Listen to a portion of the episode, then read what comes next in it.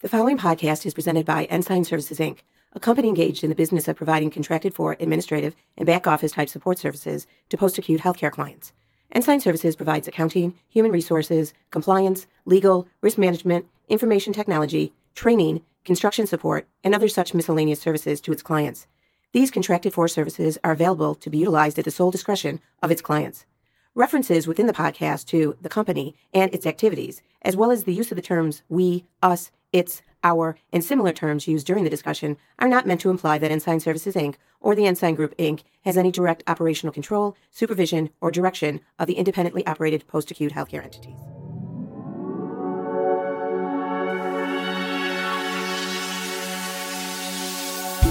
All right, guys, this is really exciting stuff that we're going to be talking about today in this next podcast. Um, it has been a long year. we, we we keep hearing terms like the new normal, and and to me, it has sort of felt like it's it's kind of felt like you know when you're sprinting towards a finish line, you're kind of pushing it with all your strength, and just as you're approaching the finish line, it's almost like the officiators have have taken the finish line and they've moved it farther away right? It gets frustrating, and and the sprint has has kind of slowly turned into a jog, and and at some point, you know, maybe after 200 meters, I want to just start uh, walking. So I'm here with Barry Port, who's the CEO of Ensign Services. Barry, welcome. Hey, thank you. Yeah, and I've I've got him here on phone, and also here on phone I have Lindsay Toon, one of our compliance resources, and and we'll just call her one of our clinical gurus. Lindsay, good to have you here. Thanks, Clay and and excited to talk to you two about this uh, COVID vaccine release. Now, I know this word has been way overused in 2020, but I'm going to use it. This vaccine release really seems to be unprecedented. Uh, the speed it has come out at is amazing, but this is sort of what's concerning to so many people. People want to know or they feel like safety precautions have been skipped. They want to know if they're essentially serving as guinea pigs for this. There there just seems to be so much that is is unknown. So Lindsay, I'm going to start with you as a clinician to kind of help us address this question. What what do you say to the person who says there's no way I'm taking that because we have no idea what's going to happen? Yeah, Clay, I understand people's concerns, and the vaccine really has been developed and tested far more quickly than anything we've ever seen. But I also want to be so clear on this point. The speed of development from these vaccines did not come from stip- skipping any steps. So, all of the phases that are required for any vaccine to go through were also followed for these vaccines. So, and, and there's four different phases and uh, for these specific trials, by the time those three phases were completed, tens of thousands of people were involved from all different age groups. So it had to meet several intense safety criteria before completing each phase. Um, so it's it's really remarkable. And phase four involves continued monitoring and gathering of data. And actually, there were no serious adverse events associated with the vaccines in either of the trials. So, Moderna and Pfizer are the candidates that have just gotten authorization. No, like third um, arms that were grown or anything like that. right, exactly. So, and you know, something that brought me a lot of reassurance because we may not know a lot about this vaccine development world, but in learning about this, there are actually two separate advisory committees of experts from academic institutions, and they're the ones that look at all the data and decide if it's sound or not. And they have no political or financial interest, and they're actually vetted for conflicts of interest. Um, and so they're the ones in charge of monitoring to ensure safety. So that brought me a lot of reassurance as well. But the reason the speed has been so unprecedented is that communication was opened up across the globe and the work has been really collaborative. So before perhaps manufacturers were working in silos, but now they all had one focus, one goal. They opened up their books. There was a lot of transparency with new technology as well. So, but the FDA has put this vaccine through its same rigorous routine as every other vaccine. Okay, so so nothing skipped. And I also like that you talked about those advisory committees too, because I think okay, these companies are probably probably heavily incentivized to to come out with this first and and to have separate advisory committees with no financial interest monitoring the process. I, I think that's a that's an important point to understand. And It's also interesting. I'm I'm currently not done with it yet, but I'm reading the book The Speed of Trust right now and and this process really is a demonstration of the speed of trust. When we stop playing games, when we when we become transparent, it's amazing how quickly you can achieve results. So so if no steps have been skipped, do we know? I mean, you said there's really no serious adverse effects. Do we know about the side effects or other concerns? I know I've always been a little bit hesitant to get the flu shot because of how that works, where you know they're injecting a little bit of the flu into you, and and some people get the very sickness that they're trying to prevent. Uh, can that happen here? Yeah, great, great questions, Clay. Um, so the two candidates right now both require two separate doses that are given about three to four weeks apart, depending on the vaccine. And I may sound like one of those commercials that rattle off some reported side effects, um, all of which make the drug sound worse than the sickness. But there have been reports of these short term side effects. And the EUA fact sheets, that's those are just what's put out by the FDA. EUA stands for Emergency Use Authorization. The fact sheets have all of this in there, so they're not trying to hide the information. You can go in there and see all of these. But um, there have been some reports of these short-term side effects, such as headache or muscle pains, fatigue, chills, fever, and then of course, like when you get a shot, that there might be some pain at the injection site. These, though, they're typically very short-lived. They resolve within 24 to 48 hours, and the big point here is the vast majority are just mild to moderate. That's what they found. And again, that these included tens of thousands of people. Um, they were still able to work, the vast majority of them, maybe took a little Tylenol or something, but there were side effects, but pretty, pretty standard for what we're used to for vaccination. But I want to be clear that that is not the vaccine making you sick or giving the sickness that it's trying to prevent, kind of like you talked about with the flu shot. Right. And, and that's really just not how it works. The COVID 19 vaccine, the, the technology is really remarkable, but it's actually not they're not giving you any uh, killed or live virus like some other vaccines work. So um, it doesn't contain any of that. And so it's actually impossible to get COVID 19 from the vaccine. And in fact, when you feel those side effects, it's your body working. It's creating those antibodies in response to the vaccine. It initiates our immune response. So that discomfort you feel is actually the vaccine working. So it's not giving you COVID 19. Mm. Well, and yeah, I, I should also point out too that you know, first of all, I'll just agree with everything Lindsay said. It's it's remarkable that this has taken place in such a short time. And the other good news is that we have been uh, working through our national association closely with the CDC and CMS to be part of, of the first rollout of, of the vaccine. And so we, we are going to be able to uh, distribute the vaccine here in, in pretty short order to all of our residents and, and our staff free of charge and, and give them the chance to be a part of this historical uh, program right out of the gate if they haven't already. I know some of our some of our folks in the field have already started uh, taking the vaccine. Um, and everyone should have a chance, uh, since you've been all on the front lines of this battle for so long, to be a part of that uh, first first yeah. phase. And you, you frankly deserve to be the first. Yeah, I agree with that. I'm I'm excited for them to to have this opportunity. So so Barry, it's it sounds like, and you can tell me if I'm reading this correctly. It sounds like you are very confident and excited about this after the research that you've done. Do you want to speak to that a little bit? Oh, yeah. I mean, absolutely. I, you know, I think you know, if if you're at all concerned, uh, you know, listen to the expert. Lindsay is certainly one of those, but there's countless materials out there for you to educate yourself, and we're going to try to do our best to get you more and more of that. But you know, look, I've always been one to think that you know the FDA process was filled with a little bit of red tape and goes far longer than necessary to get these things approved. They require 50% efficacy to endorse a, a COVID nineteen vaccine. You know, if if you all kind of followed the news, you've you've heard about Operation Warp Speed, and that that has uh, really kind of been the effort employed by the government and all of the scientific experts to speed up the development and testing of this vaccine. Not skip steps, but speed up the efforts and, and get rid of some of that red tape and the vaccines that we have from Pfizer and Moderna are showing a 94 to 95 percent efficacy rate, way higher than the standard in preventing COVID-19 during the trial phase. And that's that's pretty unheard of, Clay. You're you use the annoying word of unprecedented all the time, but um, the, the FDA requires eight weeks of safety data, and we've waited patiently, and the results have been pretty phenomenal. Yeah. Yeah, and Clay, you should know the FDA usually advises a minimum of 3,000 participants while they're looking at safety.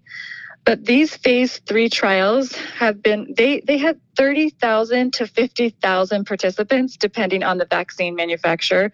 So I, I feel that safety has really been a top priority for the FDA and really the entire medical community. Yeah, that's interesting to know. You've got about 10 times the the focus group there and and from what I understand, a lot of people were you know, it, sometimes it's hard for them to find people for these groups and they just had so many people stepping up saying, "Yeah, I'll I'll I'll test the vaccine." and I and I know there's so much that we don't know, but but let me ask this question to to to make sure we can figure out what we do know. Do do we have any idea how long this vaccine will protect us, Lindsay? No, I mean, yeah, there, there are some things we don't know. And phase four is going to continue. They'll continue gathering information. So it's just going to take some more time, some more research. Some some think it might be like the annual flu vaccine, right, where we need to get get them each year on a periodic basis. It really depends on how the virus changes over time. So that's something we'll kind of watch and see what happens. Yeah. So when we then when we get the vaccine, will will masks become a thing of the past and and can I stop washing my hands with soap? Please keep washing your hands always, oh, Clay. Okay. Um, especially when you use the bathroom. Um, but look, I, the CDC will likely up, update their guidelines in the future. But for now, especially us in long-term care who take care of the most vulnerable patients, uh, we, we will continue to follow the precautions. We'll have to. You know, some some of these vaccines take two doses to provide protection. And, you know, usually it comes a few weeks after the second shot in those two shot vaccines. But even after that, you've got to remember that people around you will, will not have received their vaccine yet.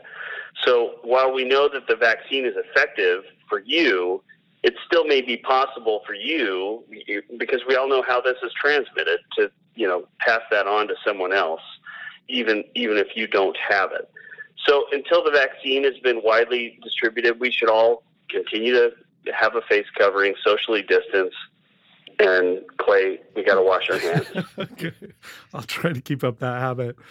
Uh, so, so, so, Lindsay, what if? Well, let me let me ask another question of you. If what if I've taken the antibody test, or I've or I've had COVID and and uh, and and learned that I have antibodies? Do I do I still get the vaccine? Yeah, that's a great question. It is still recommended. So, CDC has made recommendations on that. And so, even if you've had COVID 19, or like you said, you've had this antibody test showing that you've had previous exposure, um, not only is it safe to get the vaccine, it's actually important that you do get it. So, you have this additional protection. Apparently, from my understanding, the, the vaccine itself initiates this more robust immune response in your body so that you actually have additional protection. So, in some rare cases, a person may have already been infected with COVID 19 when they got the vaccine, but maybe be, you know, asymptomatic or pre symptomatic. And so, if they get the vaccine and then later start to have symptoms or maybe test positive, it does not mean they got COVID 19 from the vaccine. Like we said, that it's actually impossible, um, but it was probably likely that they were just exposed right before they got the vaccine. So you're saying that's more just coincidental, and if something mm-hmm. like that happens. So it sounds like this is a, a full game plan. I, I talked to a friend once who was buying a new car and and the the dealer was surprised that they wanted uh, airbags and seatbelts and anti-lock brakes. You know, and he's saying, "Well, I don't want to get in an accident. we we should be getting the vaccine. We should be wearing the mask. We should be social distancing. We just need to attack this." virus from all angles and and until we're able to more fully defeat it. So so Barry talk to me then about who can or will be getting these vaccines in a nursing home. Can you can you kind of help us lay out the plan here? Yeah, look, so so the CDC, uh, thankfully, is recommending that the 3 million elderly uh, patients in, in nursing homes and the 21 million healthcare workers across the country be the first to get the vaccine. And we're, thankfully, we're included in that in that first wave as uh, priority recipients. And really, we, we want our staff to get it as soon as possible, even sometimes before the residents to decrease the risk of exposing the residents to COVID 19. And, and look, by staff, that's kind of a catch all term uh, that describes anyone who works inside of a nursing home, not just those who do direct patient care. Um, so that'll include anyone who visits the facility, any kind of frontline staff, uh, or, or, ancillary staff, including doctors and resources and our contract other contracted partners that visit often into a nursing facility. So, but Barry, I've seen I've seen some some polls and studies that that have shown that about one third of healthcare workers in the U.S. are willing to take the vaccine right now. So so let's say I'm a leader in a facility that's facing a lot of these concerned team members. What what advice can you give to the administrator or the DON to help them sort of alleviate these concerns with receiving the vaccine? Yeah, Clay, that's a good question. First of all, I think we've got to help people separate fact from fiction and and we have to help people understand that this really isn't a political issue at this point. This is this is a modern scientific miracle, and we have a, a great opportunity to to be educators and reminders, and and that that that really is the job of one of the primary roles of a leader is to is to be kind of the chief reminding officer, and that look some some of the things you might consider would include you know having regular staff meetings, educate them, get get educated yourself, educate all of our staff. Let's educate each other. Let's have meetings to answer questions. And, you know, we, we should build a team of leaders uh, around us that, that can all do the same thing uh, to all shifts at all times and, and make sure there's absolute clarity on this. We, we should also encourage role modeling of you, your leaders, your medical director, and show show even videos of you getting the vaccine. Invite your staff to see that uh, you know, th- ultimately, this should be a celebra- celebratory kind of event. You know, we've been waiting through this for months now, hoping and praying for some kind of a relief, and this is this is the exciting news we've been waiting for. So th- this should be a, a major celebratory event. You know, you could you could do all kinds of things that might help people. You know, when you vote, you you get an I voted sticker. Maybe make a I, I got vaccinated sticker and let people wear those, and you know, let people post pictures and and uh, and get excited about the fact that they participated in this historic event. And then you could consider doing contests between you know your staff or different facilities, almost like what you would do for emergency fund participation or or highlight people on a bulletin board or whatever whatever you you know works for you and your staff.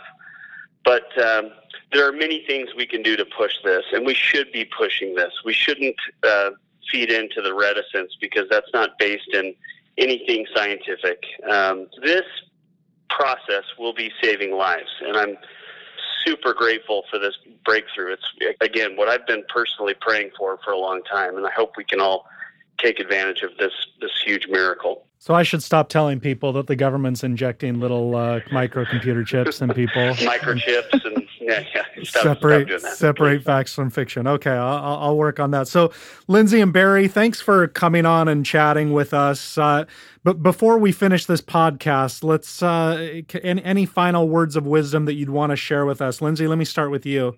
Yeah, I I echo Barry's excitement. I just I feel like this is really what we've been waiting for. And if you look at the grand scheme of things, I think that these vaccines are really our ticket out of this pandemic you know, we might not immediately be able to stop wearing masks and stop all of our testing, but in the long run, those things will start to lift as more and more people are vaccinated.